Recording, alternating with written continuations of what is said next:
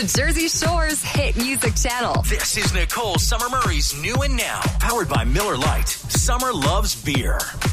How would you like the chance to eat chocolate for a living? Totally possible. It would be with a website called Love Food. You try chocolate, you give your opinion, it's perfect, and the pay isn't bad 35K to 65K per year. Now, that isn't the only opportunity up for grabs. You can also be a Vintern for Majestic Wines. Your job would be to travel to the Iberian Peninsula, taste Spanish and Portuguese wines. When you get home, that same case of wine will be waiting for you. And once again, you give your opinion. Voila, $63,000 per year is in your pocket.